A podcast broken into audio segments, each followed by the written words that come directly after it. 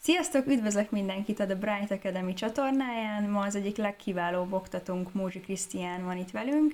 Nagyon sok érdekes kérdés érkezett így a fejlesztői, programozói témákkal kapcsolatban, úgyhogy ezeket fogjuk ma megválaszolni. Először is köszönjük szépen, hogy itt vagy, Krisz. És akkor az első kérdésünk az alapvetően egy ilyen kis bemutatkozó lenne, meg így a Java tanfolyamról néhány dolgot, hogyha el tudnál mondani általánosságban, az szuper lenne. Sziasztok, én Mózsi Krisztián vagyok, és jelenleg vállalkozóként dolgozok, senior Java fejlesztőként, nemzetközi és belföldi megrendelőkkel is egyaránt. Mm, alapvetően én az eltén végeztem programtervező informatikus mesterszakon, és már a mester alatt is tanítottam alapképzéses hallgatókat, mert nagyon szerettem volna átadni a tudást méghozzá minél jobb minőségben, és szerettem látni, hogyha valaki megért egy komplexebb dolgot általam. És ezen kívül a tanulás mellett már dolgoztam is, több fejlesztési projektben is részt vettem, ami rengeteg, rengeteg extra tapasztalatot adott. És jelenleg a munka mellett távoktatásban tartok kurzusokat az eltén, Java és szoftvertechnológia témában, de egyébként nem mindig voltam én vállalkozó, alkalmazottként is van tapasztalatom, dolgoztam már kisvállalatnál, multinál is, mindenféle projekten, és hát jelenleg én a Magyar Telekommal vagyok egy tartósabb megállapodásban, de nyitok az Egyesült Királyság felé is, és ott is elkezdek vállalkozni nem sokára. A Java egy nagyon elterjedt nyelv manapság, és rengeteg cég keres olyan embereket, akik tényleg tudnak is vele dolgozni, és elég nagy szerencse, hogy relatíve egyszerű elsajátítani. Ez egy elég jó kezdőnyelv lehet. Az egyik előnye az, hogy ez egy platform független nyelv, tehát bárhol, bármilyen gépen ugyanúgy tud futni az alkalmazás. Az is, az is egy elég nagy előnye, hogy ez egy objektumorientált nyelv, ami manapság egy elég elterjedt paradigma, és maga a tanfolyam pedig az alapoktól kezdődik, pont olyan szellemiségben, hogy bárki, akár előismeretek nélkül is mm, elkezdhessen vele foglalkozni, és meg tudja tanulni ezt a nyelvet.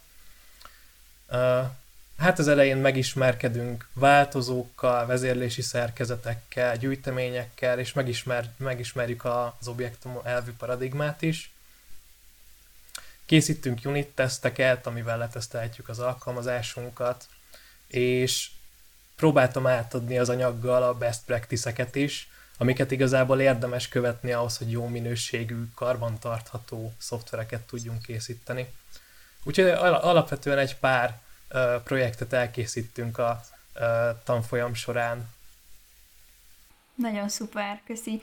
Uh, és akkor ez teljesen kezdőknek szóló kurzus, az alapoktól veszitek át, vagy igényel bármilyen előképzettséget? Így van, ez teljesen a kezdőknek szól, semmilyen előképzettséget nem igényel. Hát ahogy azt írtam is, nem árt, hogyha van egy számítógéped, meg működő internet kapcsolatod, de ezen kívül semmilyen más tudást nem kell. A legelső feladatunk az az egész környezetnek a felépítése, ahol majd tudunk kódolni. Nagyszerű, szuper. Oké, és, és miért javasolnád valakinek, hogy manapság ebben az irányba kezdjen el tanulni? Hát szerintem ez egy nagyon izgalmas szakma, ahol mindig lehet újat tanulni. Hiszen ugye a technológia az folyamatosan fejlődik, változik, és mindig kiejtjük a kreativitásunkat is, nem csak frontendesként, de backendesként is. Én például szeretem nagyon a csapatmunkát, én, én ezt is ki tudom élni, benne, de találni olyan projektet is, ahol tök egyedül kell dolgozni, szóval szerintem bárki meg tudja találni benne a jót. És hát utoljára, hát nem tudom, de a fizetés sem olyan rossz azért ebben a szakmában. Úgyhogy nyilván anyagi, anyagilag is ezt teljesen meg tudja érni. Uh-huh. Így 2021 környékén tudsz egy ilyen tólig nagyjából órabért mondani Magyarországon és úgy globálisan is? Ez attól is, attól is függ, hogy milyen munkaviszonyban van a munkavállaló. Tehát, hogyha, hogyha te egy alkalmazott vagy, akkor egy kicsit kevesebbet, de Az a baj egyébként a magyar piaca, hogy nem túl nyitott a, a tehát, hogy mondjam, várjál, várjál, várjál. Uh-huh. Szóval az a baj a magyar piaca, hogy nem annyira tudjuk, hogy ki mennyit keres, de egy tóligot azért el lehet mondani. Uh, bruttó 800 ezer, 1 millió 500 ezer az, amit meg lehet keresni.